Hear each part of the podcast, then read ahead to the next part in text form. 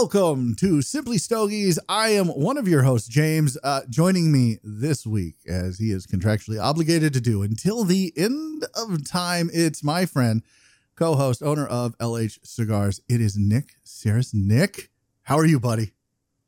I'm doing well, getting ready for Thanksgiving. Oh, we're time traveling, so maybe we shouldn't mention no, it's good. This, like, uh, it's okay. This goes out December first, so uh, Thanksgiving, All right, right, oh, right, right around close. the corner. Yeah, yeah, it's right around the corner. Yeah, I just never know.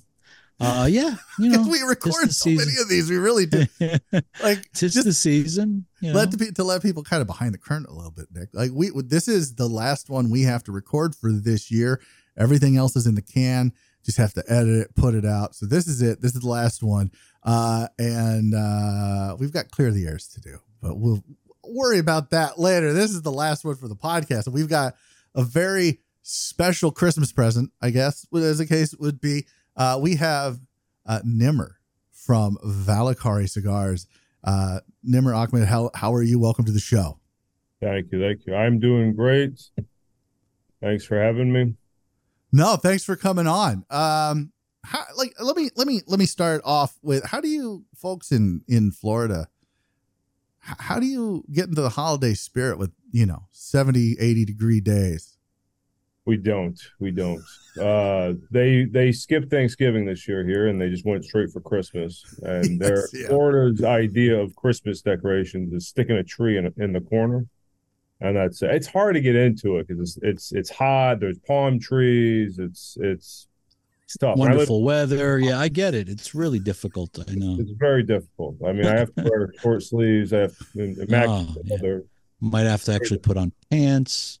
Oh. Uh, it's like 30 degrees outside here. You both can just fuck right off. Uh, welcome. Well, welcome, I'm welcome. in New Jersey, mind you. Uh, I did enjoy yeah. a couple of decades in Florida. And I tell you, the first year in Florida, I don't think I wore regular pants. It was shorts. I mean, it could have been 30 degrees out and I was going to wear shorts because I was in Florida. Uh, you know, that fades very quickly, but the good weather never does. Uh, I wear I shorts it. here when it's 30 degrees outside. I don't well, give a shit. You're a special case. I, well, special would be the operative word. Let's get into it. Enough with the banter. Uh, Nimmer. I want I want people to really know your story because uh, you and I have a mutual friend uh, Lou Cross, who's uh, one of our uh, LE Club members. Shout out to my friend Lou. Uh, I know he's going to be watching this and listening, uh, and so I appreciate all his support. But he's told me um, kind of about how you got started in, in everything. So let's let's start there. Let's walk folks through your story. Like, how did you uh, come to be in the cigar business? what were the what were the events that led up to that? So when I came, uh, so first of all, I I was living in Jordan for about ten years. Uh, came back to the U.S. for high school. Um, so I was in Ohio, moved to Florida to go to Florida State, and then what to to because I was out of state, uh, out of state tuition.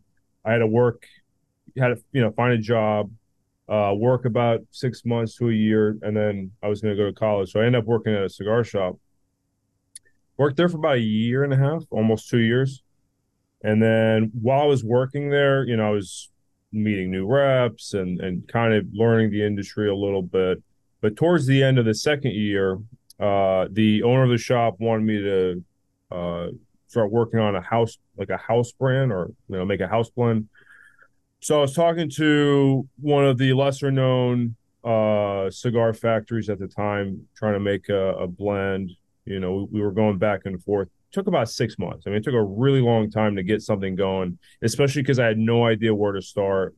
But uh, you know, eventually I had the, the packaging ready, the, the the the cigar, the blends were phenomenal, everything was ready to go, and he pulled the plug on. I'm like, you know, I sat here for six months working on this. I love the cigar. I think the blend was was just immaculate. So I actually, uh, you know, used my student loans uh, to fund the project. So I just went ahead and did it, did it on my own. And then I was working. I started Valacari while I was in college. Uh, so that's how I kind of got started. It's been a few years since then, but uh, oh, you're still a, you're a young you're a young kid. Nimmer. It hasn't been that long. You're you're, you're young. It's been a few years. Yeah, there's no, there's I don't see any gray uh, in that beard like mine. Wait till I take this hat off. Let me. I, so So I- hair. yeah, right. So I want I want to ask this question, and I already know the answer to it, but I I, I only know it because of Lou.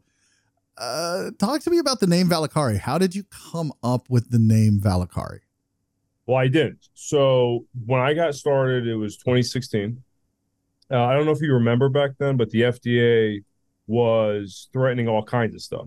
Oh yeah, They're talking about uh, you had to be in business for 10 years and blah blah blah. I mean, it was it, it was like I just got I I had just bought all the cigars. We were about to go into to the packaging design, and I didn't have a name yet, and I didn't really I didn't really have anything you know ready yet. But when the FDA came out and said this, I was like, oh no, we can't create a new brand. So we actually just went out and just bought uh, uh like a dead brand that was uh, the, the, the it was called Valacari. They, they used to make small cigars. Um, we bought a few different names uh, just just in case, but I could get access to some of their old invoices, so I could say, "Hey, listen, the the, the name's been around for a little bit." Um, so uh, you know, but eventually uh, there was no point in doing That- that. that's that's the funny thing is that was the big thing. February of 2016, there was supposed to be zero new brands that were released. And I remember a whole bunch of brands were still coming out. And I remember asking somebody on the uh, radio show that I was on, I said, uh, you know, what about the FDA? And, you know, it's F. And he looked at me like he didn't know what the heck I was talking about. And I go, okay, you don't know. Ignorance is bliss, my friend. But it turned out, you know, a lot of people got scared. A lot of people either sold, got out of the business, did what you did, bought older brands. Um, and it turns out all that was unnecessary.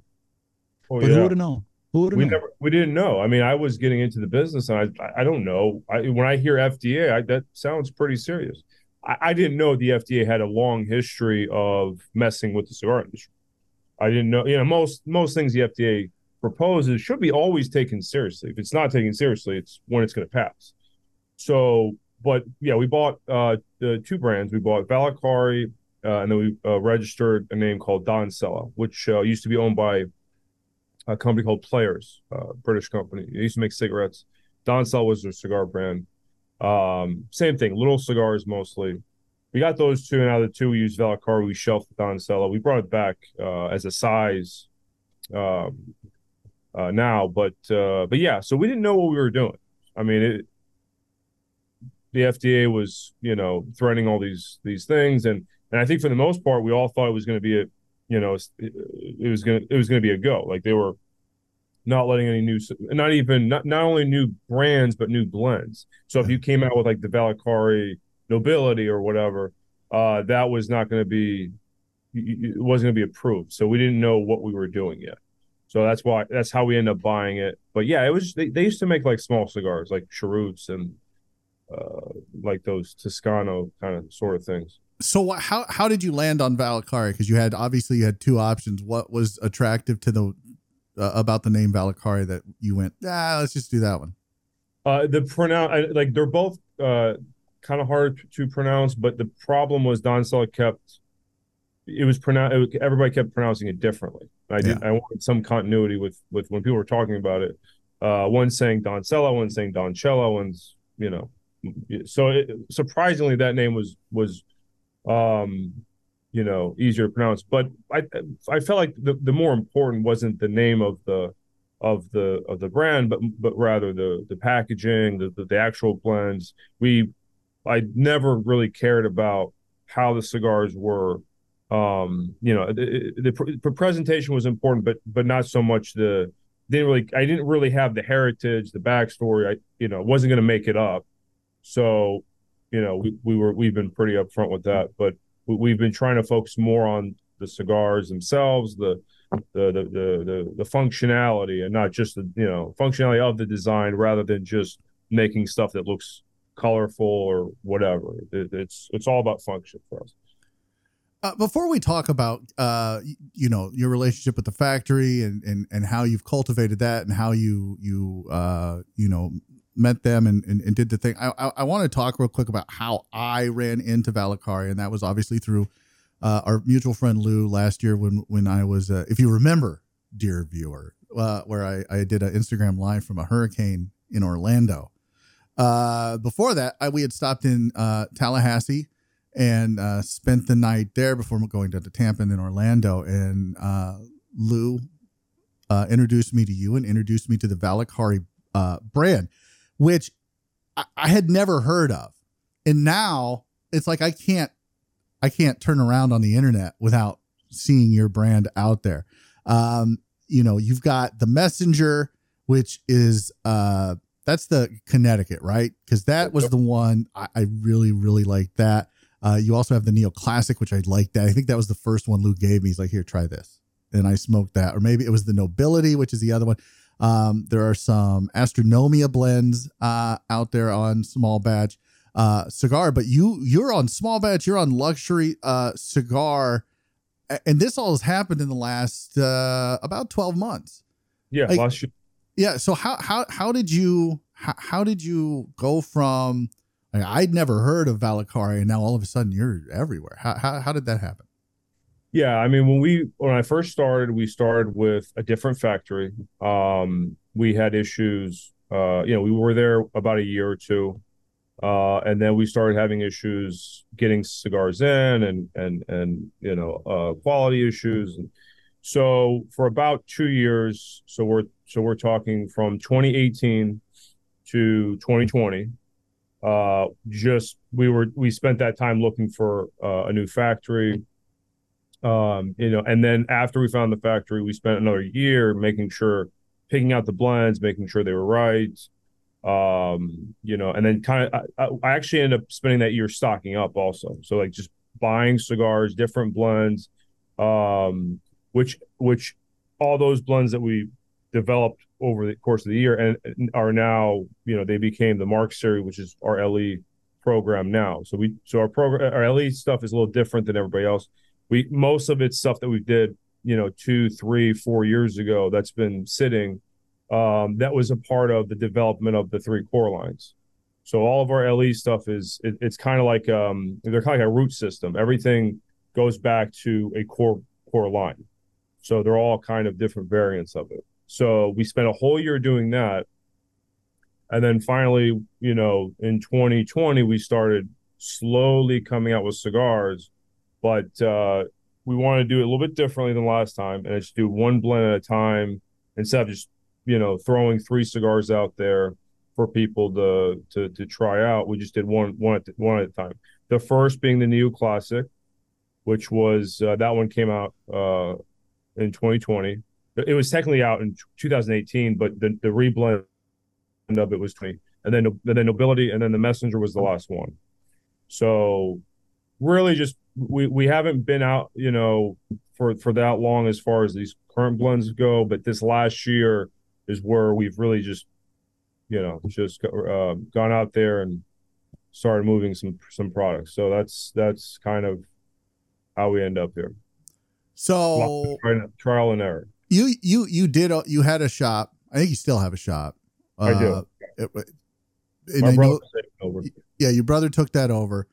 What's like for you? What's the biggest um, difference between an online retailer and and then having your own space where you're selling your cigars from as, as well as everybody else's um like what like brick and mortar are you talking about yeah or? like so you own the brick and mortar you're selling your cigars out of it um you know but then you're also dealing with now other oh b&m owners yeah, yeah. yeah. Yeah, it's different because because I was in I was working in you know retail cigars for a long time. So when I when I left my my job at a cigar shop, I immediately went out and started my own cigar shop, and that was my office space because I you know I couldn't afford to get a, a warehouse, so I got retail space, which sounds more expensive, but it's not. It's not. I was able to fund the because the cigars weren't you know we were still figuring out what we're doing, so uh, we didn't have a lot of product to sell as far as our own brand goes, and we just we didn't really have the the connections, the the retail list that we do now. But so yeah, I was using this shop to you know study for college, sell cigars, learn more about cigars, and develop the brand. Because that's really um i mean th- that shop did so much for me as far as learning. O- owning a shop really helps. I mean versus just working at one. I mean it was it was a little different. I was there for long hours. I was working from open to close every day. Um and then you know just getting feedback from customers. And then you know while i was working the shop when we get new uh, samples in i would hand them to the, to my customers. Like here try this. What do you think? Try this. What do you think? And then base basically you know customers that liked xyz also happen to like this place so that's kind of where i learned to uh, be able to identify you know what certain people like to smoke you know uh, and applying that to making cigars because making cigars marketing cigars selling cigars are have nothing in common besides no. the cigars yeah. there's nothing in common there, there, there are three different skill sets and you know and then there's blending cigars but you know that's th- there's so many different job titles with cigars and i wanted to learn you know slowly learn each and every one of those those, those skill sets. Uh, may not be the best at that at, at any of them but you know it, it's good to know to have a good base foundation for um you know knowing what blends uh do well with you know with certain people and then how to make that cigar happen and you know make the best cigar you can in a certain category because every every blend it has its own world. It has its own customers you know every size is for a certain customer. It's it's very compl- complicated um, but you know for the customer all they have to all they care about is finding the right cigar smoking enjoying it. So our job is to to is to make sure we have that cigar for them and try to make it as best as possible. So so those those skill sets kind of helped uh, while I was at the shop, and then eventually about three years ago, we get we you know went full throttle, got got our own warehouse, and uh, started moving the cigars. What what lessons did you take away from the B and M shop that has helped you deal with retailers out there? Because how many shops are you in now across the country? In the U.S., uh, about 105. Okay, and what about overseas, outside overseas, the U.S.? Overseas, we have about 20. Okay, so you're, in, you're you're about 150, 170 shops somewhere. Yeah, in, in that in that range. Under 150. Yeah. So so what lessons did did you take away from from the B and M owning the B B and M uh, to be able to help translate it, that into sales with yeah. with other B and M's? A lot. I mean, I I know what the, the, I feel like a lot of the uh, the the mistakes I was making at the time were, you know, I knew what the customer wants, but you know, the a very important part of what the customer wants is what the brick brick and mortar wants, the retailer. Retailers uh, want the same, you know, so, many of the same things that, that the customer wants because they are customers themselves. Yeah.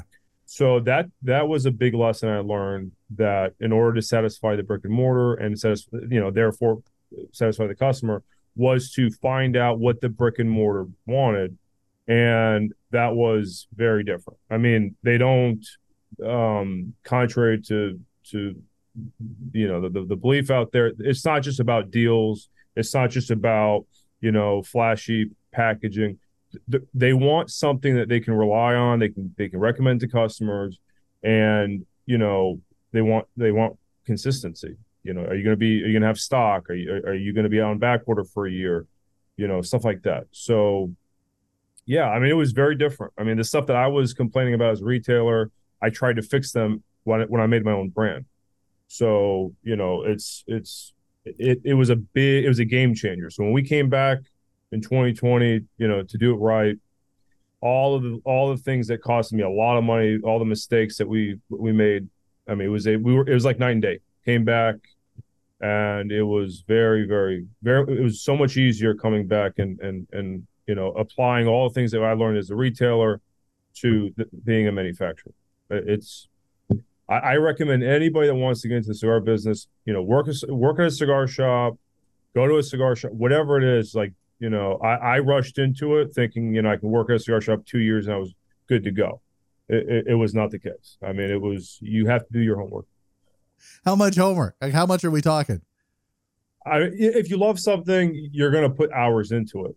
You know, just just naturally. Because smoking cigars doesn't make you an expert at marketing. I I are you, you know, sure? Because I've met a lot of guys at a lot of lounges that think that they are experts in cigar marketing. I was one of those guys. I thought I could do it, and uh, I, I definitely didn't do it right the first time. Nick, you, you've got to have something to add to this because you've you've dealt with the same thing, right? Yeah, it's it's a different time, believe it or not. Like the big mistake that I made initially was the first big shop, so to speak, that I got at a trade show was famous. So they placed this big order, and I'm like, okay, uh, I, I guess I was a little green, naive. I was like, oh, this is great. This is going to be a piece of cake. Well, then when I hit the road, every brick and mortar I went into, and they would do a search on my brand, the first thing that come up is famous. So, you know, everyone's like, "Oh, you're you're online, you're famous. Why should I carry your brand?" And it was like, it's all I kept hearing. Now today, I don't think it's so much the case. You know, people like Privada. I, I'm not as familiar with luxury and small batch, but these guys have kind of been able to coincide with brick and mortars. They seem to things are a little bit more, you know, nicey nice. Where before it was us versus them. All brick and mortars hated the online guys. It was like, you know, oh, if you're buying from them, then you know you're the enemy, and blah blah blah. So it was so different. Where today, it seems to be a little bit easier game. You know, I find retailers, you know, it, it's a tough game. That's all I'm going to say, you know, and, and we've all made mistakes. I've made tons that have cost me, you know, lots and lots of money, but uh, unfortunately, you try to make you know small small mistake as you can but uh, you'd be surprised where something's going to happen you know in my case it was distribution you know and uh, i got burned uh, financially burned uh, there's just things that happen along the way but the the thing to do, and I and I and I'm sure Nimmer is doing it, is to persevere, continue. If you have a passion for what you do and you enjoy what you do, um, you know, I I'm I envy him that he was so young, you know, in the sense that I started smoking cigars. I tried it in, in college, but the cigars that I had in college were just crap, and I just never took to it. But there was something that always drew me to the tobacco leaf. I started smoking a pipe, thinking, okay, this is something. But I that I, I kind of got out of that. I you know I bought a bunch of great cool pipes, and I still have that pipe collection. But it wasn't until I smoked my first real premium cigar, and I was like, oh wow. And I would have loved at that moment to just change my life. I mean, I had it. I saw the light. I wanted to go towards the light but you know i had other things like a family and a, and a, and a business that uh, was doing well and it was just silly for me to change gears and it didn't happen for like another 20 years for me before i was able to sh- to shift gears but i will say in the 20 year i was a student i was all i did was you know become more into the tobacco business um, and it was, you know, I, I, hung around the business. I went to all the shows.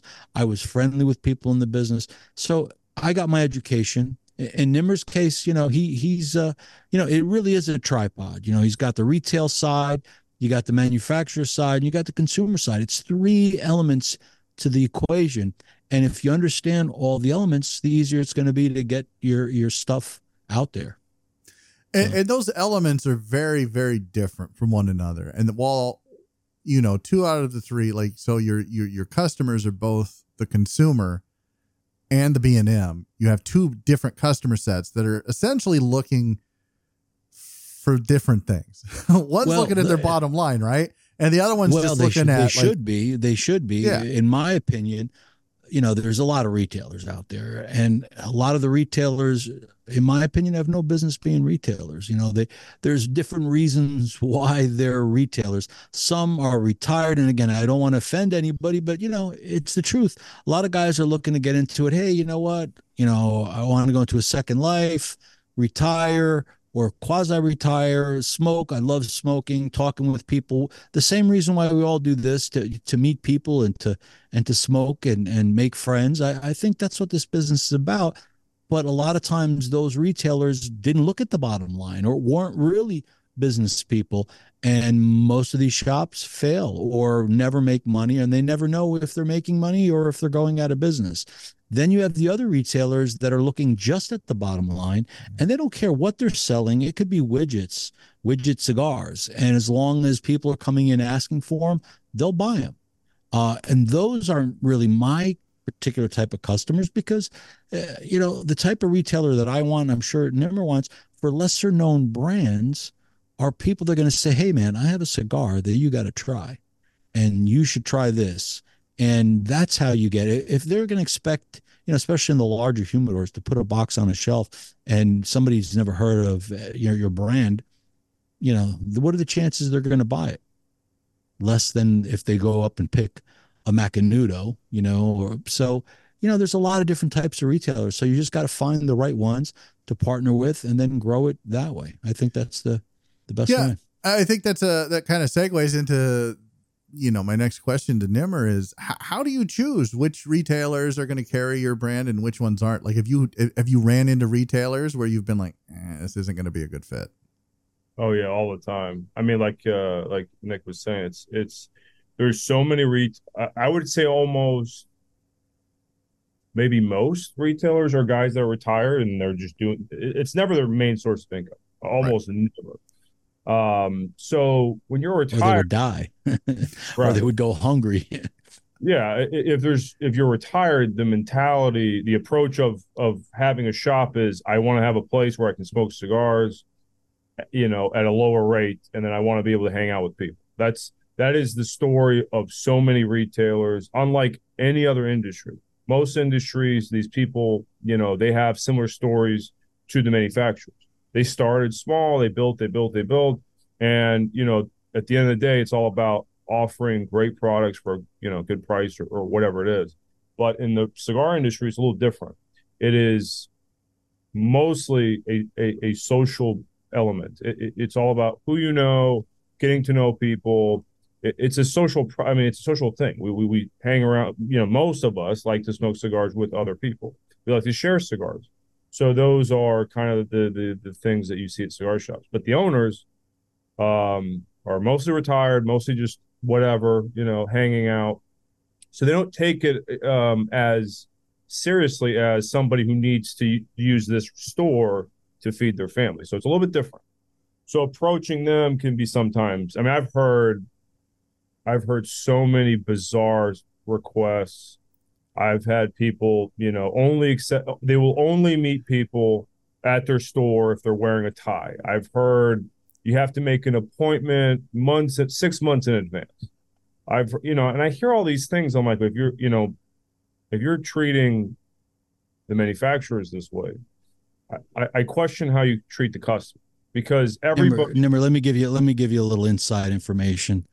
All those are just different types of objections for them not to meet with you because oh, the reality is I don't know today but when I started it seemed like it was a train of people coming in. So you they're meeting with you. They got six other guys that are slapping a band on something and you know maybe have about a 100 cigars that they're selling. And how do they know the difference from a guy that's really serious no. about it is going to be there for the long run? So you have your basically your 5 minutes to give your elevator speech. But the reality is you got to get past that first step. But if they're telling you you got to wear a tie, you know, or you need an appointment, yeah, it's always good to try to get an appointment, but nobody keeps these appointments.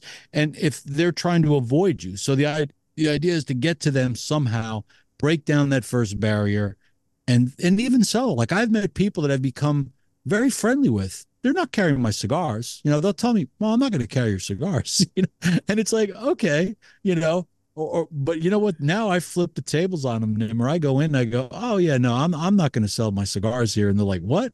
I go, yeah, you're not the right type of shop for me, and they flip out. You know, uh, you know, I don't want to let you know all my secrets, but the more you tell somebody no, the more they want it. You know, before it's like reverse you're, psychology. You're, you're you're you're you're begging them. You know, um, so yeah, it, it's it's not an easy game. You know, but the key is everybody does. What's that? It's it's hard to get that uh, you know initial contact however the contact is um, yeah you um, get that contact to get in um to get past that first barrier and then it's a matter if you guys click and and like any other thing in business. It's all about relationships. Uh, never so much as it is in this business because it is all about relationships. And sometimes you can have a relationship with somebody, but your cigars aren't the right fit for them. They're not the right fit for you. But it's okay because it's all one big industry, family, whatever you want to call it. So the key is as long as you can put food on the table and you're growing your brand and you enjoy what you do, then life is good.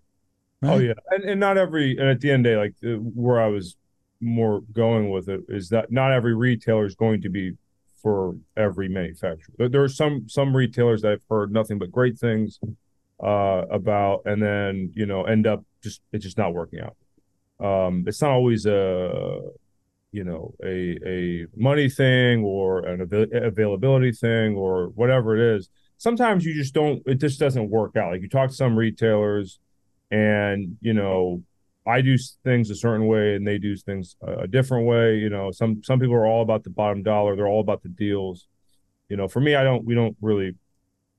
We rarely ever do that. So, you know, we don't always overlap. But when you do find a retailer that overlaps, and you guys have the same core values, it it's so much. It's a it's better than a hundred shops because you're going to end up building your brand there they're going to they're going to give the same experience that that that we want to convey to the customers they're going to give a phenomenal experience to the customer the customer's going to be happy with our cigars with the place they bought them from um, you know how the cigars were presented to them how they were kept all, all these things that make good retailers good retailers and i have i have shops i kid you not they're under 600 square feet that do ton of business. Ton. I mean, they are better than some of my massive lines. So it's never about the size of the retailer or the, the the, the pocketbook. It's just about the experience that that retailer has. And there's some shops that have been in business for a long time that do all the things you're talking about. Um, so yeah, we've we've said no to shops, you know, and it's hard to turn turn away business, but um, we're at a point now where we have you know, waiting lists for shops. We're not actively currently reaching out to stores just because we're uh, one of the mistakes I did in in uh, the years past was taking on every shop that comes in. You know, if it's on back order for three months, oh, so be it. I need to get. I I had to secure the sale, and now we don't. It's not like that now. So so when we have uh, when we can, you know, comfortably confidently stock retailers, that's when we we take on new retailers because I want to make sure that when they give us a call, we have it. If we don't have it, we don't put it out. Uh, you know, that's why we've been on pre-release for a year, uh, James with the Astronomy, because if we don't have it, we don't have a good stock of it. There's no point in having it be a release. So we're I, I try to be as careful as possible uh, picking out retailers. And the same thing with our cigars. If we just don't have it, we don't have it. We can't take on new customers. We can't take on. And it sucks because at my, you know, my inboxes, the emails, there's a lot of requests from certain people, especially the international market. Uh, we, I think we have more. Um, I think we have more attention outside the U.S., but we just can't. Those guys are very difficult to stock. So we do what we can. We make sure we try to make sure. I mean, my the list of retailers I have now I have a phenomenal relationship with every single one of them. We have un- unbelievable uh, conversion rates. We have, you know, you know, every everything's going really good for us, and and and we're thankful. But I don't want to add too much to the plate and and really complicate things. So the way I keep things, you know, good and happy with customers is, you know, make sure we have stock, make sure we we can show up when we can for them, and you know, do what we can. But yeah, not every retailer is for us, and, and we're not for every retailer. I mean, it goes both ways. Yeah, no, for sure. And it sounds like you cultivate that relationship with these retailers. And, and I mean, if you oversold or or or tried to put something out too fast, like you're going to end up ruining that relationship with some of your retailers who might get left out. So I think I think you've got a a, a, a good path for that, uh, continuing to grow the brand and, and, and whatnot. But talking about these relationships that you have with the consumer and these relationships that you have uh, with your with your customer, the the B and M's. I want to talk about your relationship with the factory uh, and where these are rolled. Uh, so you said you started with one factory and you moved to another one, and then things obviously went well with the one you're with because you have ramped it up and you're putting stuff out and you've got new stuff coming out next year. Talk about that relationship with the factory. Where's the factory at? Like, give us the deets. How did that happen? Yeah, so we were we were in Nicaragua before. We've always had our cigars made in Nicaragua, um, and then basically, all right, I'm trying to get the date for you. I'm drawing blanks here today, but uh, it was 20, 2019, I think. We got approached because uh, we were basically like throwing out. I called every factory. There, there wasn't a single factory I didn't email, call, and you know, I, am sure Nick knows this uh, better than anybody. It's hard to get access to people in Nicaragua. It's very difficult. It's not like uh, there's like a, it's not like Chinese factories where you can just go on a website and there's there's a list of them. It's hard. Some of them don't have emails. They don't have, and if they do, I don't. You know, it's hard to get. So it's it's hard to get to, to get. Never, a hold. Let me ask you a question. How are you trying to contact them? By email? By phone? Well, uh, back then, I yeah, back then it was like emails, Facebooks, Insta. I mean, anyway, a, any way to get a hold of some of these people, uh, you know, to find them. Not it wasn't the ones that I knew existed I approached. But but finding new people, it was like, hey, I know a guy that knows a guy, kind of kind of that, you know, it was kind of it was going that route. But yeah, back then it was. Now for us, it's a lot easier. I I, I can call well, It's a little, you know, kind of a moot point, but the best thing you could have done is take a week and go down there. What you could have accomplished in a week of visiting, knocking on doors, knocking on doors face to face, because again, like everything else in this business, the right factory may not be the right one for you. It's got to be the right fit. And the only way to determine that is not on a phone call or an email or what you hear from somebody else. You go there, you visit it, you see how the operation is, you meet with the people, and then you say, okay, go on to the next one. And then you go on. I mean, for me, uh, when I started, you know, initially I thought about having, you know, I was going to make a blend with AJ Fernandez before he was AJ Fernandez. And we talked. And because of his partner at the time, we never ended up seeing eye to eye. Me and AJ did, but it was so that never came to being. And then I made, whether it was a silly mistake or not a silly mistake, I decided to blend myself. Uh, instead of trying to have you know some blender such a, famous great blender and and I had relationships with these people like like Ernesto Perez Carrillo and and yeah, it would have been a whole lot more um, quicker for one thing and sold better. People would have known it. I I always I love selling and I can sell and I think I could have done a better job selling somebody else's cigar than my own.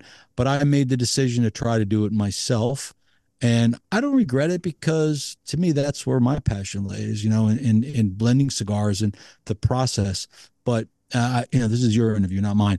I, I just wanted to say that if you had been down there, man, the amount of hours you spent trying to find them and stuff, you could do your homework that way, but there's nothing like getting on a plane and knocking on doors. Oh yeah, no, and that's one of the lessons I had to learn the the hard way. It's no one's going to take you as seriously as when you show up. I mean, you're absolutely right. There's there's no doubt about it. But you know, it was just it was the ignorance of not knowing. So I just you know, we were reaching out to people. Uh, it would have been if I went if I could go to Nicaragua in a few days, I could have whipped up uh, phenomenal blends with with great people. And and and who was, who was your first factory number? Can you tell us? Yeah, you, so yeah, I mean it's you know we worked with a factory called Yayabo Cigars. Um, I don't know if you're familiar with them. Um, have you heard Have you heard of them? Yeah. No, what is it? Diablo? Yeah, uh, yeah, yeah. Excuse me, it's Yayabo. Why? Oh yes, yes, yes, yes. I, I, am familiar with them. Yeah, they produce yeah. a lot of cigars for a lot of the uh, okay. online guys. Yeah. yeah, yeah, yeah, They were Correct. They are. Uh, they make phenomenal cigars. There's no doubt about it. Um, it was just a matter of it just not working out for us. I mean, just different directions. But uh, they they made uh, back then they were they were I don't know if you remember this, but like 2016 they were making they were just kind of new, just starting off as far as making their own brand. They also grow tobacco, so they were mostly tobacco grow, but they were making their own cigars, and they were like the they were the thing back then. Uh, you know, as far as the boutique stuff goes, um, mm-hmm.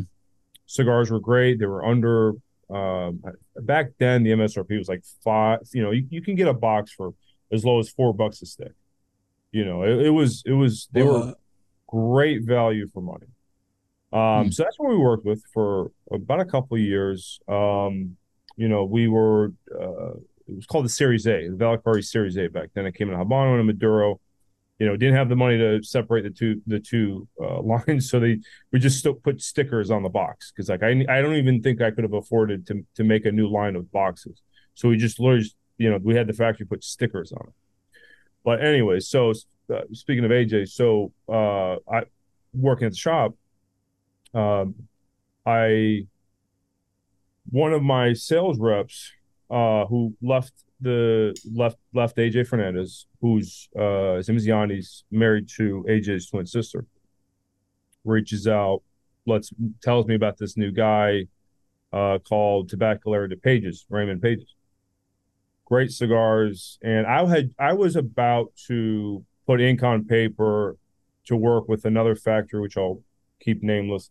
Um, and then you know we were kind of trying to figure out some of the details, some of the blends, some of the you know we're we're almost there. Uh, but the you know the deal was kind of going south a little bit. We were disagreeing on certain things as far as you know they they weren't really. I was trying to get a broadleaf back then, and they just weren't really able to provide that much for me. So I was trying to you know push the numbers and get that. We just couldn't make it happen. But while that was going on, I get some samples from Tabacalera de Pages, and I was like, this is better than anything I've seen. And I'm like, the, the the what stuck out to me the most wasn't just the flavor. I mean, there's a lot of good flavor, you know, good cigars that have great flavor, but the construction was never seen it before. I'd never seen cigars with such immaculate construction.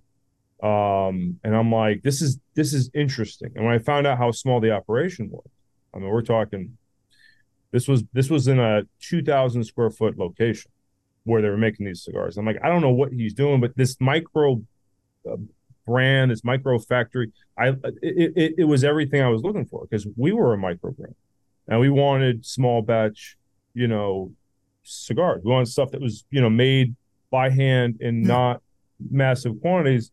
And if you have a if you're only working with like 20 rollers or whatever, it's you can do that. You, you I, I felt like that was kind of what we were going for. So we started making samples, and that's we spent two years just working on samples, working on samples. You know, making 500 of this blend, 500 of that blend, thousand of this, thousand of that, and just stocking them up.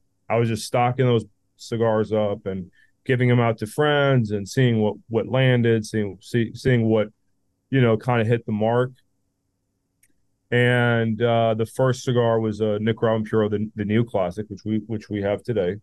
Um, that that was our first cigar, and that one was it definitely had the body, the the the the strength, the spiciness of a Nicaraguan Puro. Yeah. Um. So we started there. So so we put in our order, and ever since then we've been working with them, and they've they, they've been, you know, uh, rock stars as far as manufacturing goes. I mean, w- where we were and where we are as far as the, the, the factory goes, it, I, I, can't I can't find I think of a single negative thing that we've experienced being with uh, them. Uh, you may have started as a micro brand, but I don't think you're a micro brand anymore. Uh, you you have a, a pretty pretty good online presence. Like you're in over 100 shops in, in the U.S., 170 worldwide. You're growing your brand. Like, how hard is it for Valacari to keep the attention of the factory so that when you have an order that you've got to get in, you know, every month, every couple months, every quarter, whatever it is, that you keep their attention that they're like, oh yeah, you need that. We'll roll that right now. We'll get the we'll we'll we'll knock this out, and they'll you you have that relationship with Raymond and Tabacalera de Pages. Like, how did you cultivate that? How do you keep their attention now that you're a bigger brand than you were a year ago?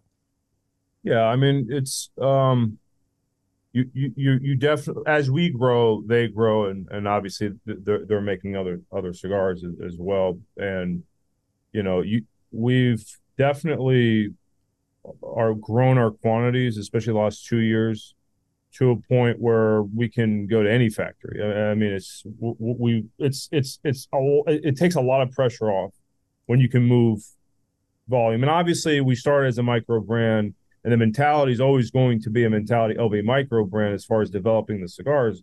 But but when you get to the the next phase uh, of being a smaller brand, uh, you can't do you can't do the same things. You can't make like my my last we did a we did an LE uh, about six months ago. It was the it wasn't even it wasn't really like a new blend. It was just the neoclassic uh, that we did four years ago, five years ago, excuse me, and we we had them in the old boxes. It was kind of like a throwback from the archive kind of thing, and we made two thousand four hundred cigars.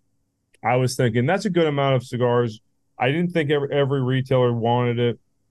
It's not that different. It just had a different wrapper than the than the regular neoclassics, and it was just a little bit of age. That was it. That was the whole thing. So I was thinking, okay, if only twenty percent of my retailers want this, we'll have a nice sellout. We'll have some, you know, we'll be able to to supply five boxes to each retailer. We'll be we'll be fine. Well, we end up sell. I, I sent the email out, and then like 15 minutes later, I sent another email out saying, "Listen, I'm sorry, we don't. We sold out." And most retailers got it like an hour later. Like, what what is going on here? Uh, you're offering me a cigar, and now you're telling me what what just happened. So we can't do those anymore. We can't do those small fun projects anymore because 24, 24 cigars, I can get one retailer to pick those up. So it's we have to we, we do things differently now and and doing whether it's LEs, new sizes, we have to supply a lot more cigars. So yeah, I mean, it, we we definitely keep the attention. We we keep it. We have to keep the factory happy by buying cigars. If I sell out of the cigars or not, I have to continue to purchase those cigars. Thankfully, our issue is more reversed. Uh, we we need more cigars. Selling them isn't the problem now. Um, to get to that next level. Uh, and we've been this year we've been kind of caught in the in that you know the crossfire of demand and the crossfire of you know not having enough supply. So trying to balance those out, and of course cigars take a long time to make. It takes a minimum of three to four months to make if you want it made right and you want it to sit. Um, you can't just say, "Hey, I need twenty, you know, containers of tomatoes or whatever," get them here by next Friday and then supply. It's this, it doesn't work the same way, and and you can easily rush it. You you could meet the demand by rushing supply, but I, I don't think anybody would ever want to do that in their right mind. So, yeah, that's that's kind of the situation we're in. So we grow slowly. We make sure the factory's happy. We make sure the customers are happy. Make sure the retailers are happy by not overextending, by just you know buying what we can, selling what we can, and then just that's where we're at. So we're in this kind of this ugly growth phase this year of trying to make more and more cigars. And hopefully by next year we'll have a lot a lot of new stuff. We'll be well stocked. Uh, but yeah, no, it's we haven't had any issues uh, regards to um, you know you know uh, getting the cigars in and and keeping everybody happy. It's been it's been a, a, a smooth ride since we've worked with with those guys. Well, you are you're in the unique position that while as your brand grows, your the factory is also growing. It's yeah. kind of like this this parallel. Like, what are some of the growing pains that you see uh, with with that? Like, I, I know you say you're in the crossfire, but you've you've had to have had conversations with Raymond like, hey, you guys are growing and and you're doing your thing and I'm doing my thing. Like, how are we able to to make this all kind of you know not to use a fucking corporate word, but synergize together to like so that we're in a good place and you're in a good place and we're both getting what we need out of this relationship. Yeah, we just we, we you know it's it's been look, I need more and more stuff and it's been I'll get it to you when I can. I mean, it's really it's really been those kinds of conversations that you know I, I don't call and say I need this done now and and and you're gonna make it. Ha-. I don't think that's how it goes. Uh, it's I don't think it's ever been like that, but you get it when it's ready. It's been the and then so I now have to copy and paste that message to the retailers when you get it when it's ready, uh, because when it's ready, it's going to be ready. It, it's going to be as good as it was a month ago, six months ago, two years ago. That's the whole point. So I, I don't. I've had a few different uh, uh, other factors that we that we've had friendly conversations with about you know maybe create creating other brand blends you know and diversifying but it never made sense it, you stick with you know the people you started with and if you know we grow as they grow and and you know when we can get the cigars in we can get the cigars in. Every person every brand that doesn't own their factory that that you know they they've always they all have the same issues. I mean it's uh, you know there's always a pressure. If if they're in a good position and they're lucky enough the conversation is can i get more? Can i get more? When can i get more of this? When can i get more of that? And like with the broadleaf situation i would like nothing more than to just have that cigar in because i don't want to be in the pre-release phase for this going on a second year so but i know that it's going to take time I, I know bro- that crop isn't ready or this crop. It's not just broadleaf; it's always something, you know. And you know, I get it. So we don't we we we, we get it when we get it, and um, that's I feel like that's how. I appreciate that there's somebody there that, that that won't say I'll take your money. I'll give you ten times more supply. That you know, I I appreciate that there's that there's people out there that will you know that, that will have those conversations. That's that's yeah. kind of why we have such a good relationship. You'll get it when you get it. That's that's just how it's going to have to be. Uh, there you go. There's the title of this episode. You'll get it when you get it let me let me ask you this because you, because you are a, a, boutique brand you you've graduated from micro brand to you're you're you're growing you're doing all the right things. Looking at uh, you know the factories and and what they do and all of these brands like there there seems to be a new brand every week that comes out. Is there and I, I i think i already know the answer to this question just based on some of the things that that i know um, so i think i know how you're going to answer this but is there room in the industry for for new cigars for new blends for new people to come in with new ideas and new marketing and new schemes and is there room um, I mean, I, I think so. I mean, it's we're I'm, we're not gatekeeping this. I mean, it, it, it's okay. So it's like it's it's not that hard to make these cigars. I mean, you you you you you can do it, but you know, um, unless you're going to do something different, then don't do it. I, I mean, well, define I, define different. What's what? What do you mean different? Different. So I, I think that if you're gonna like for example, like like let's be more specific. Like if you come out, you you call it the Don whatever blah blah blah cigar, and you put the old vintage Cuban style packaging, and you put a I've seen this band a million places on your cigar that's tastes like everything else, then I don't think you're going to do well. I, I think it's going to look like everything else. It's going to taste like everything else. But if you have something that's like, okay, this is very unique, this is different, um, or this is just done really well. Like this is such a great cigar. I, I'm obsessed with it. I'd like to share this cigar. Chances are, if you love it, maybe somebody else loves it too. But if you're, you know, I mean, there's not a lot of room. I will say there's not a lot of room, but you know, there's always new brands that come along and they just do everything right. And as some grow unfortunately, others are falling off. So I, I don't think it's. I, I think that the, there's the more there is, the more competition, the better the cigars get. Like when there's just five brands, nothing gets improved.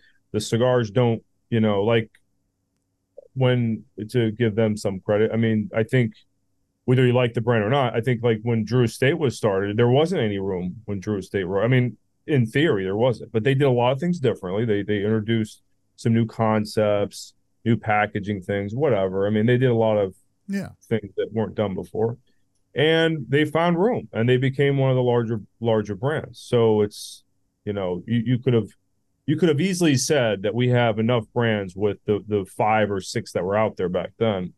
You could have said that that's enough. We don't need more. But now there's 2,000, 20,000 cigar brands, and some do well, and and and those that don't do well, and those that don't um, you know, keep producing quality, keep cultivating an audience, creating relationships with with manufacturers, customers, shop owners. They're going to die off. I mean, we almost died off, and because we did everything I mentioned, we we we did boring packaging. The cigars were great, but they weren't phenomenal. They were just there's a lot of great cigars. So yeah, I, I don't know. I, I think there is. I think I think there's a lot of room, and the more competition there, and it's not really that like traditional competition. It's just there's a lot of yeah. cigars. I think the better. I mean, I think there's room for Valacari cigars. I think there's room for LH cigars. I think there's room for a lot of brands, and let the customers enjoy what they enjoy. I mean, look, there I've seen cigar brands that like like there's cigar brands that only sell cigars for thirty dollars and up, and yes, and there's somehow there's room for them. I, I was just in Dubai. I walk in the airport. Uh, yeah, the air. Uh, no, sorry, the mall. There's a cigar shop in the mall, and I saw three hundred dollars cigars. A, I'll, I'll keep the brand. Uh, it's it exists in the U.S. Yes, and and the the whole humidor was filled with it, and people were clearly buying that cigar. So, I if you came to me and asked me, "Hey, is there room for a three hundred dollars cigar?" and I, I'd say no, probably not. But they made it work. They exist and they're out there in the wild. In, in Dubai, in Dubai, it'll work. Well, yeah, yeah, that's a, yeah. it'll work somewhere over here. I, mean, you know, I, somewhere, but that try selling that cigar over here for that price. Hey, hey, they have a they, they may be they may be way larger than I'll than I'll ever be. I, I don't know. I mean that they they could easily be bigger than us. That's what they're doing. Good for them. I doesn't bo- it does not bother me whatsoever. I'm not gatekeeping anything. I don't mind seeing new new brands, but just don't be repetitive. That's the only thing I would say is just don't be repetitive, um, because you're not you're, not going to do well. Like you know, I, I just I think that's common well, I mean, you know, you walk into any lounge, and I think the three of us would all agree. You walk into any lounge, and I, I would say 100% of the time, there's one person in that lounge that'd be like, oh, I could do a cigar. I could make my own cigar. I could do it. And it's not, it's not, it's not that easy, is it, guys? Like, you two know that it is Terrible. not that easy. It's tough. It's not easy. I mean, it's, don't do it. but don't, don't if you're going to do it, do it right. Um, well, I if you're going to do it, you really want to do it because if you think you're going to do it to make you know money, the money should be secondary. Because if you're thinking about making money in this business, that's the toughest thing in the world. But if you're passionate and you do it right and you stick to your guns and you have a vision, yeah, you know, I, I encourage anybody that wants to be in this business to to go for it because life's about dreams, you know, and if that's your dream and that's what's going to make you feel good about yourself and you're good at what you do, I, I encourage that. But for people that think it's going to be an homage to themselves to build a shrine brand of cigar to, to for them, the, you know, you got to take the ego and put it aside and do it for the real reason. Because if it's not, you're not going to last, and that's the reality. And we've yeah, seen how many brands come out and how many go away.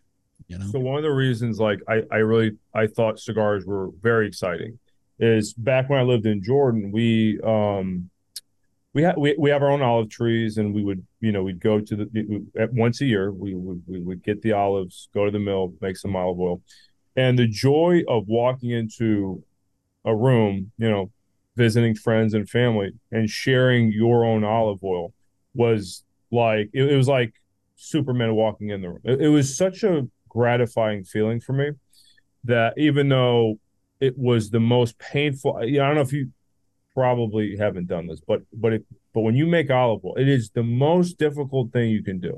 It's it's dirty. It's not it's it's not like the when you see a 50 60 dollar bottle of whatever it's it's not luxurious. It is very very tough.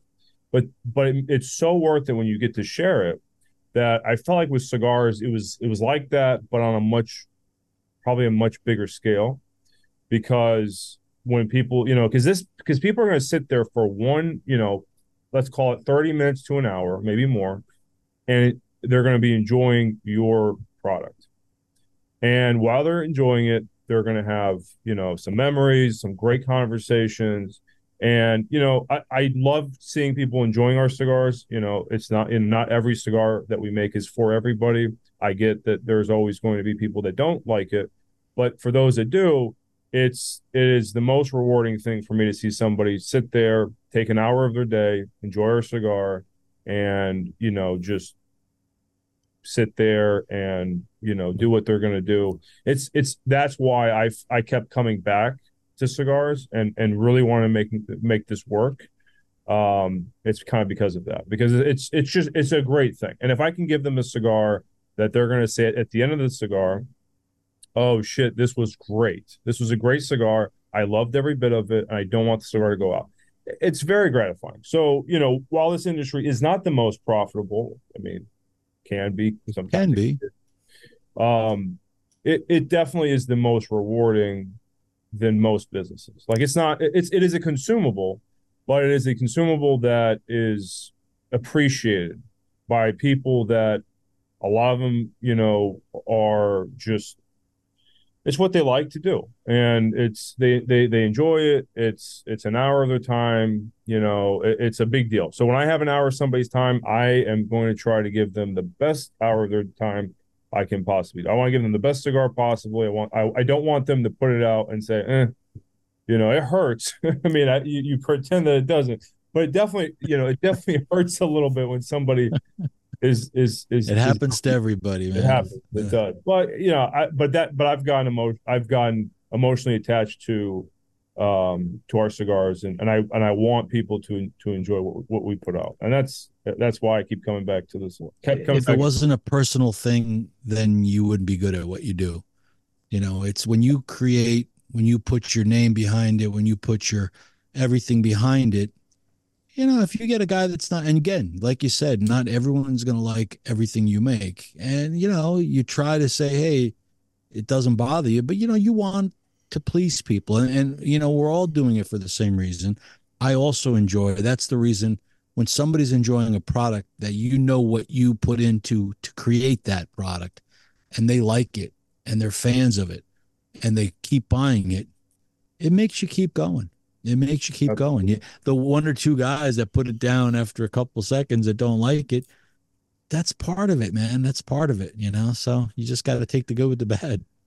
Yeah, Absolutely. You know, you talked about you you you used this word twice in, in this interview, Nimmer, uh, gatekeeping, and you said I'm not gatekeeping, uh, but for you it goes it goes further than that. You've already shared uh, uh, with us some of the mistakes you've made and how you've learned from them and you've grown from them and and you went forward and didn't repeat those mistakes. But you know i ask you if there's room in this industry for for more micro brands for more smaller brands for for more brands in general. And you're like oh yeah we're not gatekeeping. We're not doing that. But it's for you it goes deeper than that because you help shepherd some of these folks into the industry. Do you feel like you have to do that? Or is that I feel like it's just who you are. You're like it, it, you have an experience that you can share, and you can help people navigate this this industry a little bit just through through your experience. Um, talk about that a little bit. Is that something that you you really enjoy? Is helping people out when they are like, hey, you know, I think I might want to do a brand. I, I might want to get into the industry. Do you enjoy that? Do you do you really like help like love helping them kind of get started?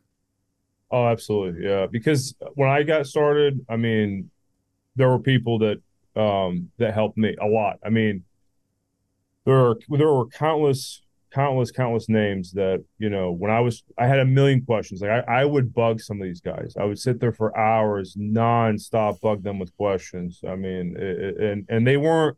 They didn't like, oh, here we go. It's like you know, they, they were very they were very passionate about because they loved what they did, and if you love what you do, you enjoy talking about it, you enjoy teaching about it and um, it, I I would say that if it wasn't for the personalities for the people that were there in the beginning, I I wouldn't have known where to go. I wouldn't have you know there's there's people like Nick that are, are going to be there for you that you can talk to. I don't think they're that these are the cigar people are the type of people that would turn others away. So I don't know everything. It's it's it's a student mentality. I don't whether I'm 30 or 70 years old. It's always going to be a student mentality. But when there's room to teach, you you tell people about your mistakes first. you know, tell them what you did wrong, and you know, make sure they avoid it so that they can make their own brands and so that they can have the same gratification that you did, and go on and do do great things. I mean, there's gonna I I, I know that there are people that that I see and talk to and and and and kind of you know hold their hand into the to the beginning stages of cigars, and I see them doing things that I learn from all the time, every time.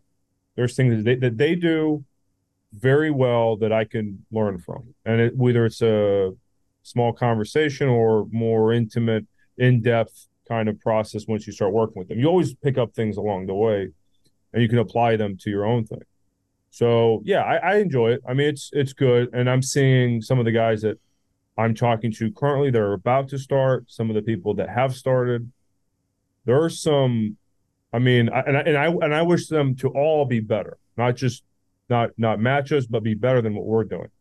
Um, but there are some very exciting things that we're working on for other people, uh, not just ourselves. But there's some stuff that's coming up that are just absolutely phenomenal blends. I know you've had some of them, and there's some good stuff coming. There's We've some really good, yeah.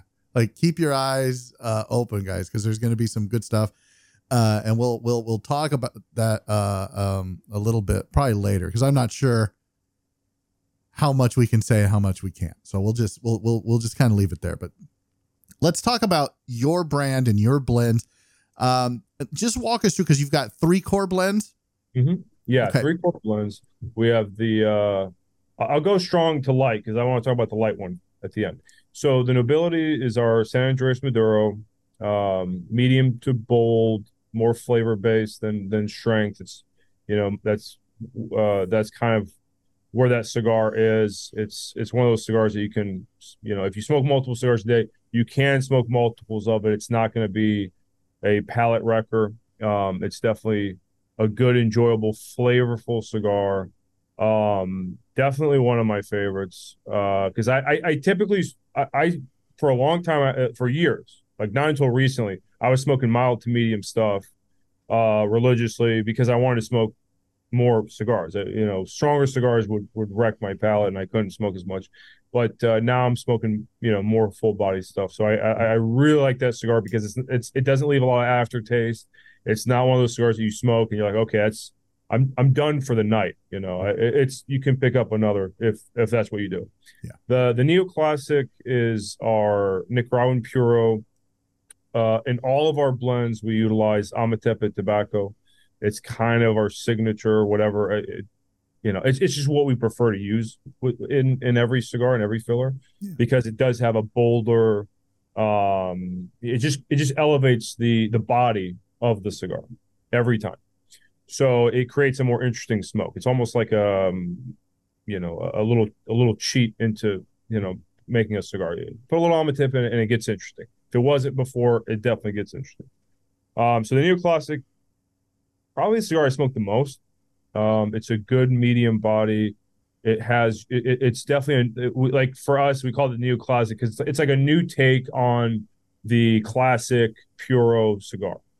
Uh, I feel like what makes it a little bit different is the fact that it is a little bit more elevated in body than your typical ones, but it has it, it, it kind of maintains the subtlety, the complexity of you know uh, of a more smoother cigar. So it it, it balance it's it's right on both. It's it's not like too it's not too spicy like a lot of Nicaraguan puros. It has some of that nice kind of uh, nuanced flavors, but a little bit more elevated.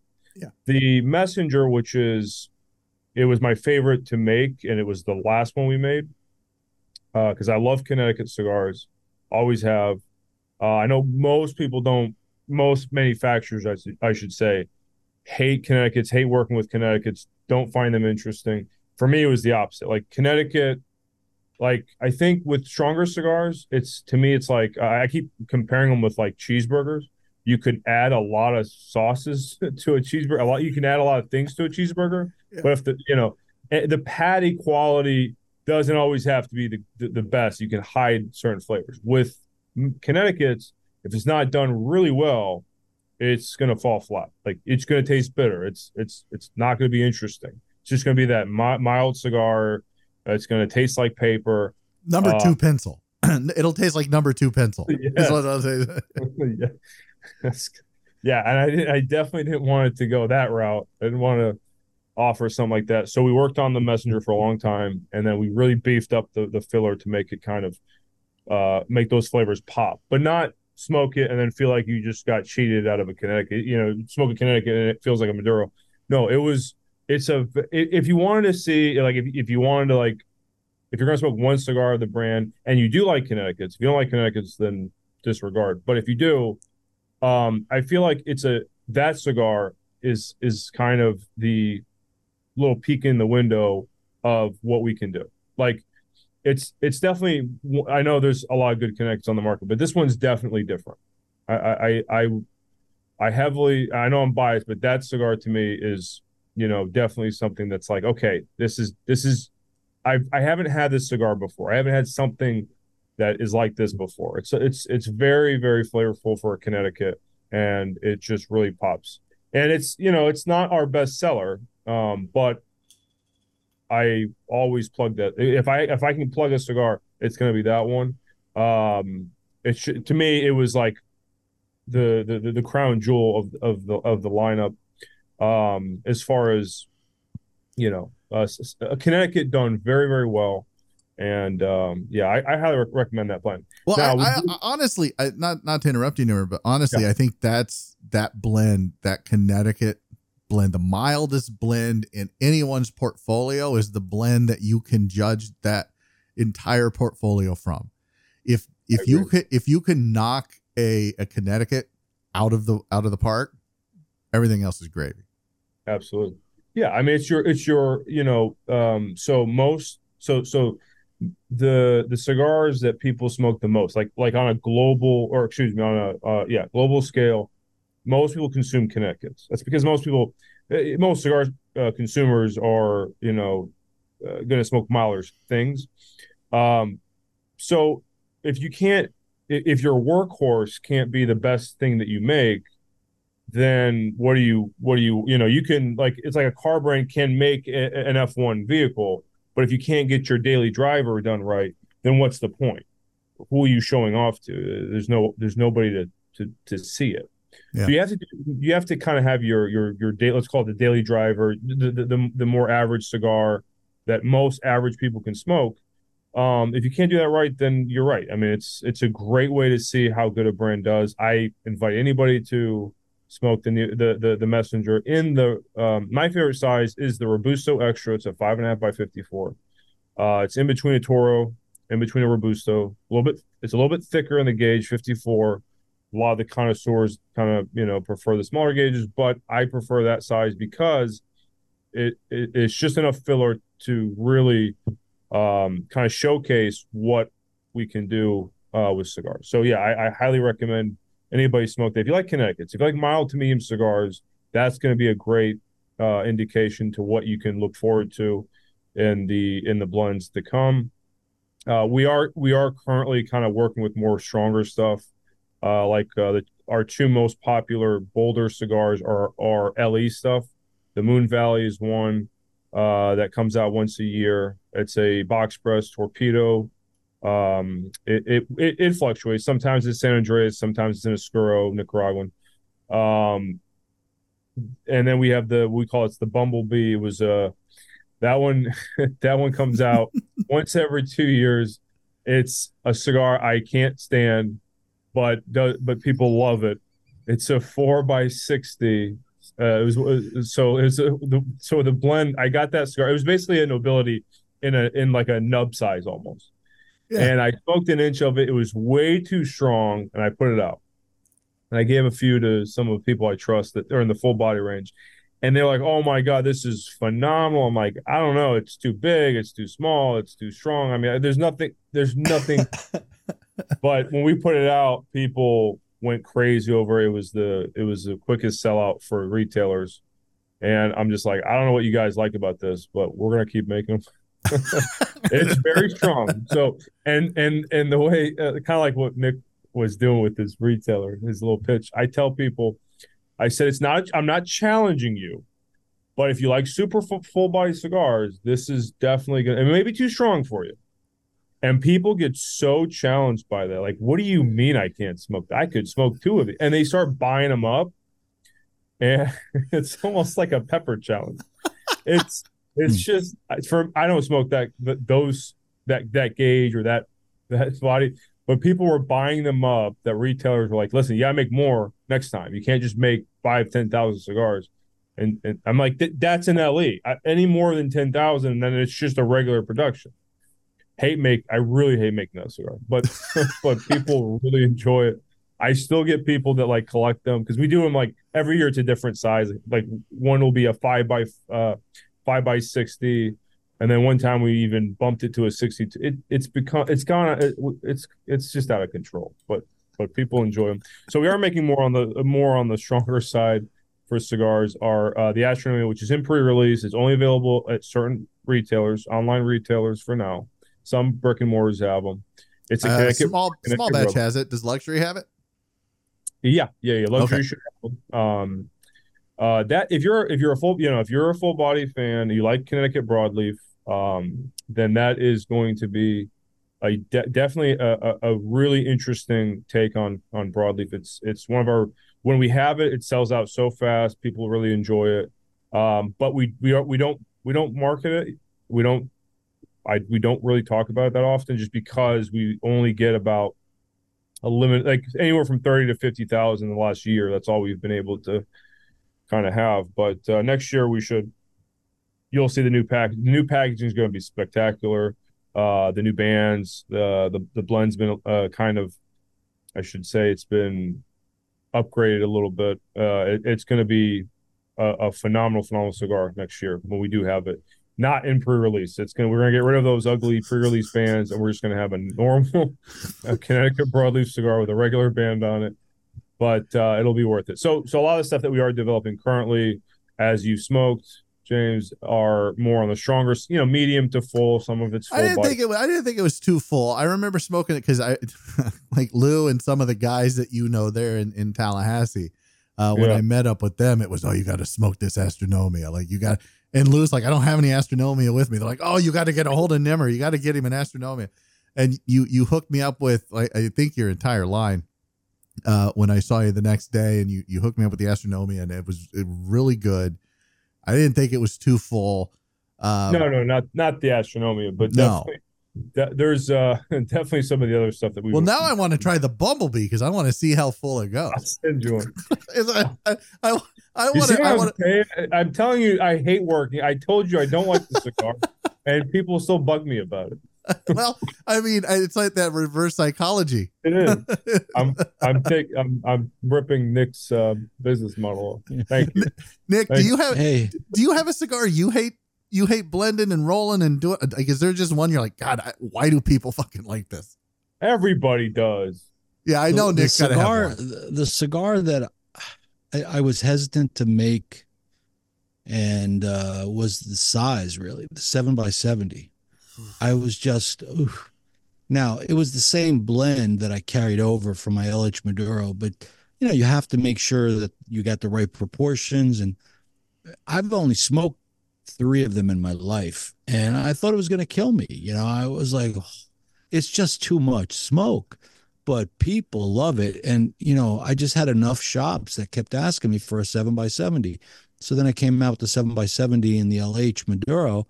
And then they're like, can you make another one? I'm like, so now I have the big Nick, and they both sell equally as well. And I'm amazed that people want to smoke that's that size. It's just so big, you know. And then they make eight by eighties and nine by nineties. And no, I won't go there.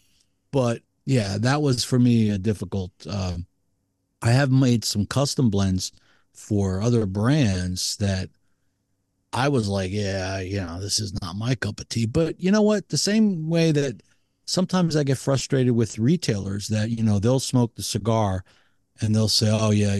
Here's the thing if a retailer says, okay, this quality tobacco is no good, it doesn't merit being in my shelves, I'll respect that. But if their particular taste buds don't seem to jive with it, if I had a store, and I did, you know, I was involved with the lounges in the Middle East, you know, I would bring in stuff that people wanted, you know, that I knew would sell. Whether I liked it or not was irrelevant. You know, you want what people want. You know, if your your your taste palette is somewhere else, doesn't mean it's wrong. You know, like there's a lot of stuff out there that, in my opinion, is so super strong. I I really wouldn't, you know, so under fermented that they're complete nicotine bombs and okay, if that's what you're looking for, you know, more power to you. Not what I want. To me, it goes against what we're doing here. And fermentation is, you know, part of the process. And some, you know, some factories forget that part, you know. Um, but you know what? The fact that those sell, you know what? More power to them. You know, that's why there's five million different brands out there because there is literally something for everybody. Yep. So One hundred percent, and and it's funny that you guys are talking like Nick, the seven by seventy, uh, and I'm not going to mention names, but you know who you are. Uh, and Nimmer, you're, I think you're gonna. I, I'm sure he's told you this, but somebody who's coming out with a with with a brand here very soon, uh, smoked a a, a blend, uh, you know, in the Gordo, and he was like, "This might be it. Like this is really, really good." And I'm like, but it's such a big cigar. He's like, yeah, but it's really, really good. Like size, like the the the size of the cigar can really determine a lot of like what flavors you're going to get, how much of the flavor uh, of like just depends on the proportions that are in, in, the recipe. But any, are you going to come out with a seven? Because you've got the bumblebee, which is the nut. You going to come out with a seven by seventy nimmer? Uh, no, but we do make a seven by seventy for well, okay, so I, am pretty sure he's okay with me talking about it because because we we uh, last the last time we talked about this, I was just like, what do you what what the shit you make me do is just absolutely disgraceful. But um, uh, so so I I, I want to give him a plug. So Chris uh, Christopher Moore with Carolina Blue Cigars been on the uh, program, yes sir.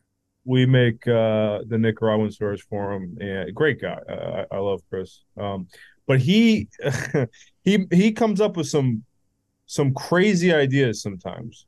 But we just you know when i talk to him it's it's we, we always find a way to make this shit happen.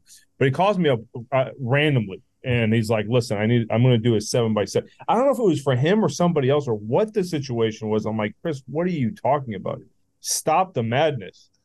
Um repent like immediately is like seven by 70, seven by seven, Maduro, Oscuro, the darker, the stronger, the better. I'm like, Chris, uh, you know, like I, I, don't, you know, I, I make cigars, not, you, you, know, you know what? I'm just like, I, I, don't know if I can, if I can go there. I, you know, it's just like, what are they gonna say? They're gonna like, you know, who's gonna buy this? No one's gonna buy this. It's like, oh, dude, the you know, the, there's there's markets for this. We're gonna we're gonna move them. Like, I'm like, I will, but you, you don't tell anybody I did this for.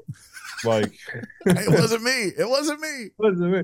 But uh, I, I don't know if it worked. I don't remember if it ever worked out or not. But uh, you know what? If that's what you want, then that's what you get. I mean, yeah, it's like the Bumblebee. I don't. It's just to me, like I don't have a problem with sixty gauges at all. Like there are some cigars that, like you mentioned, that I smoked that were like, this is like this is good. This is a really good blend, especially out of our factory. The the the sixty gauges, the, the more it, the more you can give us to put in the filler, the more creative. The more uh, to me, like the more interesting the cigar can get. Sometimes, sometimes.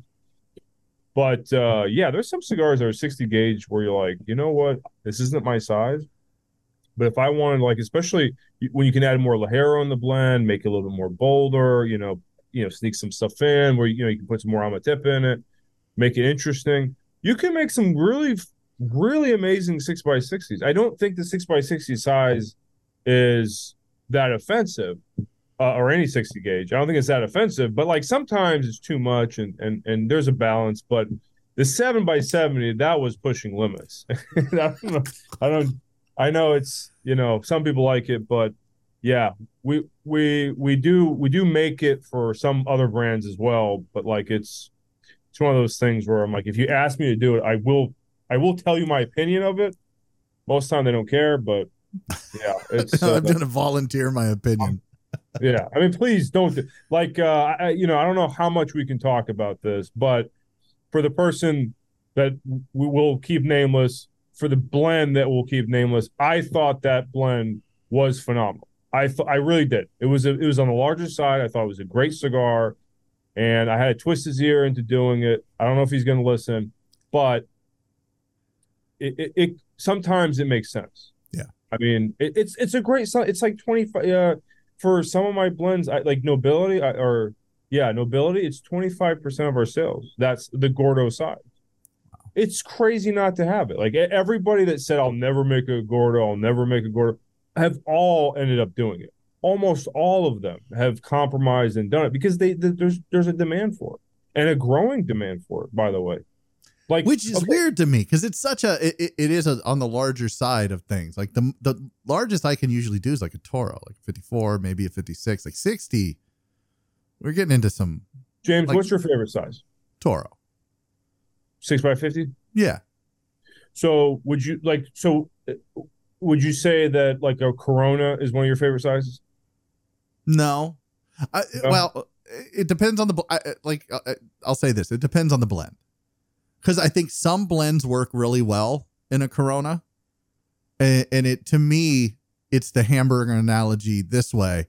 It's it's patty to bun ratio, right? Yeah. So so you're getting more of the bun, the wrapper in in the smaller sizes, like uh, e- even with a Lancero or or, or a, a Corona or a Petit Corona, you're getting that you're getting more bun, you're getting more flavor from the from the wrapper. Well, the, the but like those sizes, Corona, um, Rothschild is a little different. That's the that's the for me at least. That's kind of like the the freak of the bunch because of the price point. It doesn't cost to, to give you and everybody an insight, and uh, Nick already knows this, but it doesn't cost. It- It's not like twenty. It's not like thirty percent cheaper to make a Roth, even though a Rothschild versus a six, you could probably fit four or five Rothschilds in a six by sixty but it's not that much cheaper to make because most of the cost that goes into cigars goes to the government or goes in transportation or goes in package. There's all these expenses. So like we have rothschilds that we that we do. It's it's the don Sella line of of what we do. And it's it's just basically every blend in a in a four and a half um four and a half by 48 size sells really well but if i sell in a corona can't can't I mean it's less than five percent of our sales when we do make Coronas. So we have the Portofino, which is uh we have that size. It's a Corona basically. We have that size in every one of our lineups. Doesn't sell. I, mean, it's just people love them. There's people that will only smoke our blend in that size, but it doesn't sell. Most manufacturers complain about the the the, the Lanceros, the Coronas, the Petit Coronas, the whatever, whatever. They can't move. They don't move because customers see, let's say, when you look at the neoclassic on the shelf, it's going to range between uh, discounting the Rothschild. It's going to range from seven to ten dollars for our cigar. So the seven dollar, you, look at the Corona, which is a seven dollar cigar, or you look at the Gordo, which is ten. You're thinking, I could. This Gordo is five times more than this Corona. You know, in your in their mind, there's five times more smoke in this Gordo. Why would I? Why would I just spend the three dollars more and just get that? That's how a lot of people think. And when it comes to Toro, which is the best selling size for most people, it, Everybody. yeah, yeah. I mean, it's but when they look at Corona, they don't really. Most people don't gravitate towards that size, so it's a great size. Uh, depending on you know, maybe a Corona Gorda. To me, that's probably my favorite size in general. Doesn't sell. I mean, it's just people look at it, and that's why a lot of people that offer a six by forty eight kind of also end up offering a six by fifty two. If if they're if they have an extensive lineup, they they will always have a fatter Toro in some cases because it sells better. Yeah. And so small gauges don't do well uh, for most brands. Some brands have built they built their whole existence on smaller gauges, and I understand that. But for most people, the the we, we make fun of Gordos a lot, but Gordos outsell Coronas and and and Corona Gordos by a lot. Just uh, that least blows my- my mind. Blows my mind. At Um, least in my world, it may be different for Nick or for other brands, but my world, Toros, Robustos, and unfortunately Gordos. That's what's up. And unfortunately, Gordos. Nick, are you, is it similar for you? Absolutely. Those are the three top sellers in most people's lines. Uh, the 6x60, you know, 20 years ago was unheard of. 15 years ago, it started coming on the scene and was immensely popular. And that started overseas. I really believe that. And then you started seeing gravitated in the US with the 6x60s. And then I saw a peak of 6x60s. It was like, it was all the craze now it's kind of leveled off and it's still a very very popular size people like that i think a lot of people buy them because oh it's a better value. It's got more tobacco. Because the reality is the incremental cost and the tobacco difference is so minimal there's really hardly any you know price difference very very small that would not even equate uh, on a retail level. But people say oh this is a better value. I'm going to get the 6 by 60 same reason why people buy the 7 by 70s you know i ask why do you like this cigar and you know what a lot of retail shops will not sell a 7 by 70 because they don't want somebody sitting around there for three hours smoking one cigar you know Um, so, but there are shops that that's the clientele, and those are the ones. I don't have. I'd say about thirty percent of my shops have brought in this the uh, seven by seventy, and about twenty of them sell it regularly. So it's if you have that clientele, it's all based on the clientele, and it's all based on trends, and it's all based on people don't understand a smaller cigar is a total different experience. Unless you're blending a cigar specifically you're going in i'm going to blend a 6x60 cigar and do the blend according to that size that's different than what most people do and add a size to the current blend and just adjust the filler and it's never the same and the format is definitely going to change the taste of the cigar some blends work better in different vitolas and that's the reality of it uh, I, I, I we too. I mean, region wise, like Dominican cigars, I traditionally I don't see them do as well in the 60 gauge than the Nicaraguans because Nicaraguans they can get it they can make it a little bit more bold, they can a little more spicy. So it does better.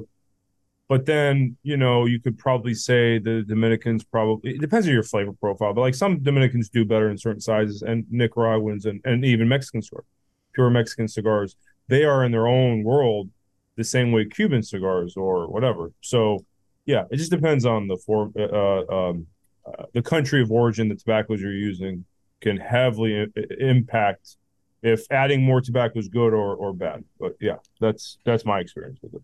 So we're talking about about sizes and and and, and ultimately it comes down to to the, the cost of the cigar. And this is one of the final questions I want to ask you, Nimmer, before we we let you get out of here and go back to doing whatever it was you were doing before you jumped on this call is is, I, I heard Jon Huber from from Crowned Heads on his podcast with Tim Osgener say that the the the time of the ten dollar cigar is over. Uh, we're going to see twenty dollar cigars. That's going to be the norm.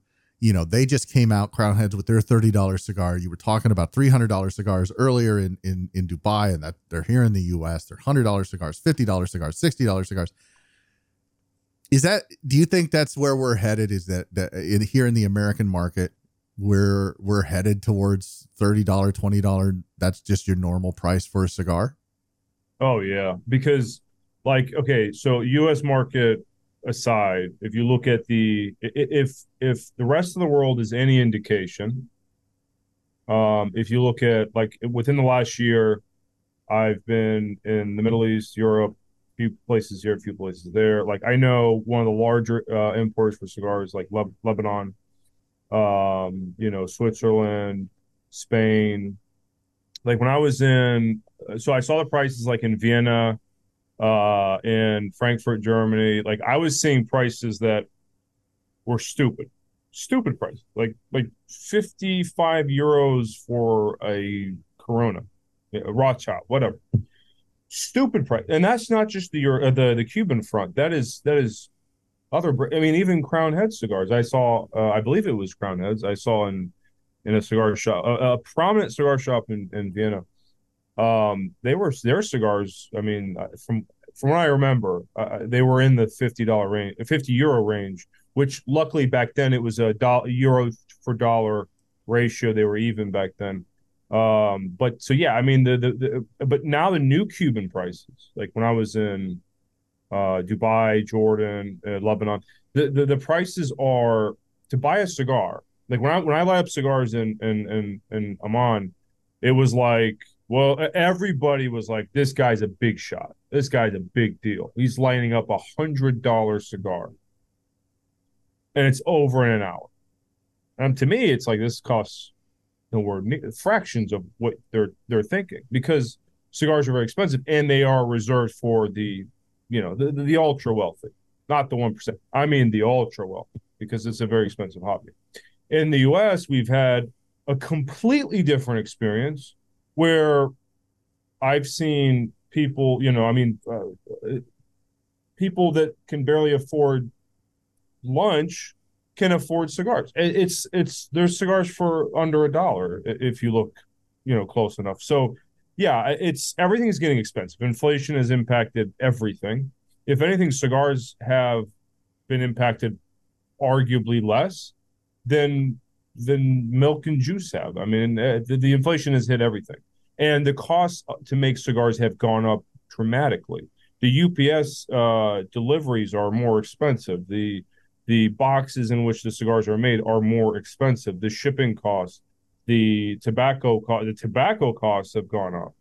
But cigar manufacturers are hesitant to go up. Not not anymore. This year, you saw a lot of price increases. You're seeing thirty dollars cigars. You're seeing twenty dollars cigars. Um, it is becoming a thing of you know great expense. I mean, it, it, it just it's like, and and and and the and the prices aren't eh, reflecting like quality of cigar necessarily. They're just in, they're just reflecting the current inflation or you know everything's expensive. Cars hit, are hitting six figures easily. If you look at a truck, you're going to spend eighty to a hundred thousand dollars quite easily. So a twenty dollars cigar is not crazy anymore. If you had a cigar that was you know, the average used to be six to eight, and then it was eight to ten, and, and you know, I think now the average cigar, if you were take away discounts, MSRP only, fourteen dollars is probably your average. Thirteen dollars might be your average. I, I don't know where the number would land, but more and more brands are feeling confident to sell thirty dollars cigars. If you sold thirty dollars cigar in 2015 or 14 or somewhere around that before that, your cigar would die on a, a lonely death on the shelf. No one would ever touch that cigar. Now people pick them up no problem because they could spend fifteen dollars on a cigar or they could spend thirty. It's not that big of it's not that big of a difference anymore. Yes, it's double, but I mean it's there there were there were eighteen dollar cigars when there were six dollar cigars, and people still bought the eighteen dollar cigars. You know, yeah. there's always been a premium market, but now everything's becoming premium. So as wages go up, as inflation goes up, cigars have to go up as well. And like we are, to be honest with you, I mean, we're fighting tooth and nail to keep cigars. Our, I mean, our price points are considered cheap now. They before they were average, now they're cheap. I'm yeah. having a hard time, James, keeping the prices where they are. Hard time. Our our profit margins have taken a hit um, we're just selling more cigars, so we're able to justify keeping the cigars in the seven to ten dollar range. But our seven dollar uh, uh, uh, price point mark is going down. It, it's it's shrinking. There's not that many cigars I have that are seven bucks. I used to have yeah. cigars for five bucks. I, I, the Don Cella, the Rothschild, the four and a half by forty eight, two years ago was five bucks. I could never sell that cigar now. And even back then, it was a loss, you know, a quote unquote loss leader. Yeah. Now I have to sell for seven, and and there's still not much. I mean, there's there's pennies to be made there. Not it's you know it's tough. It's very tough to keep prices where they are. So yeah, you will see cigars blowing way past the fourteen dollar mark. They have to. I mean, we you know things are expensive. Yeah. You know, my um, I, I you know I was telling um another uh, uh manufacturer uh, uh, brand cigar brand um you know he they were looking into getting their own facility, their own warehouse. I'm like, look, it costs a fortune to maintain the lights in, in, in a in a warehouse. It costs a fortune. Our our our you know communication bill alone looks like most people's rent. It's not it's not a cheap uh, not cheap thing. So if we're making cigars, selling cigars for five dollars a stick, it, it's very difficult to keep the lights on. So you know it's it's not not that we're complaining, but it, it is it is a uh, a harsh reality that most of us have to deal with. So, you know, if somebody's selling their cigars for 14, 15, 16 dollars, that's going to become the average if it's not the average already. It's getting pretty close. Yeah, it's getting pretty close for sure. For sure. Uh, let's wrap it up here. Uh, Nimmer, real quick, if there was one thing you want our audience to know about you or Valacari cigars, what would it be? Like, let the audience know. Uh, I mean, we make great cigars at great great price points. And uh, if if you're going to check them out, support you know your brick and mortar if they have them. Go to our website, check out the the, the store locator. If you do have one near your location, please please please go to your local brick and mortar first if you can. If you cannot, please go to Small Batch Luxury Cigars or any of the online guys. We have them all listed on the website, and uh, you know support small business support us, and uh, yeah, I mean we, we make we make good cigars, so don't miss out. You do make good cigars, absolutely. What's the website? ValacariCigars.com? That's it. That's it. There you go. ValacariCigars.com. Check them out. L A C A R I dot com. There you go. Uh, I'll put a link in the uh, show notes. Uh, guys, go check it out. I'm telling you, I've smoked uh, his core line and the Astronomy. I can't wait to smoke the Bumblebee just so I could be like, oh, this is really good. Nimmer, you got to make more of these uh, just so he can Ever. get upset. uh, Nimmer, Valacari Cigars, Nimmer, thank you very much. I appreciate your time, sir. Thank you. Thank you for having me. Nick, that's another one in the books, my friend. Another one in the books. Yes, sir. Yes, sir. Uh, it's a holiday season. It's also December 1st right now when this episode is released. So if you're listening or watching right now, don't forget tonight at 8 o'clock Central Standard Time, uh, our newest show, the live show on YouTube, uh, which is called The After Dark, Simply Stogies After Dark, because I forgot what it was called there for a hot second. Uh, check it out live on YouTube, the first of every month. Uh, and then, of course, make sure you check us out next week, a week from today, on the Clear the Air after show, The Secret Sauce, hosted by Tim or myself. Tim and Nick will sit down and we will talk about Nimmer behind his back uh, and then put it out for everybody to listen to, including Nimmer if he so chooses. He can listen.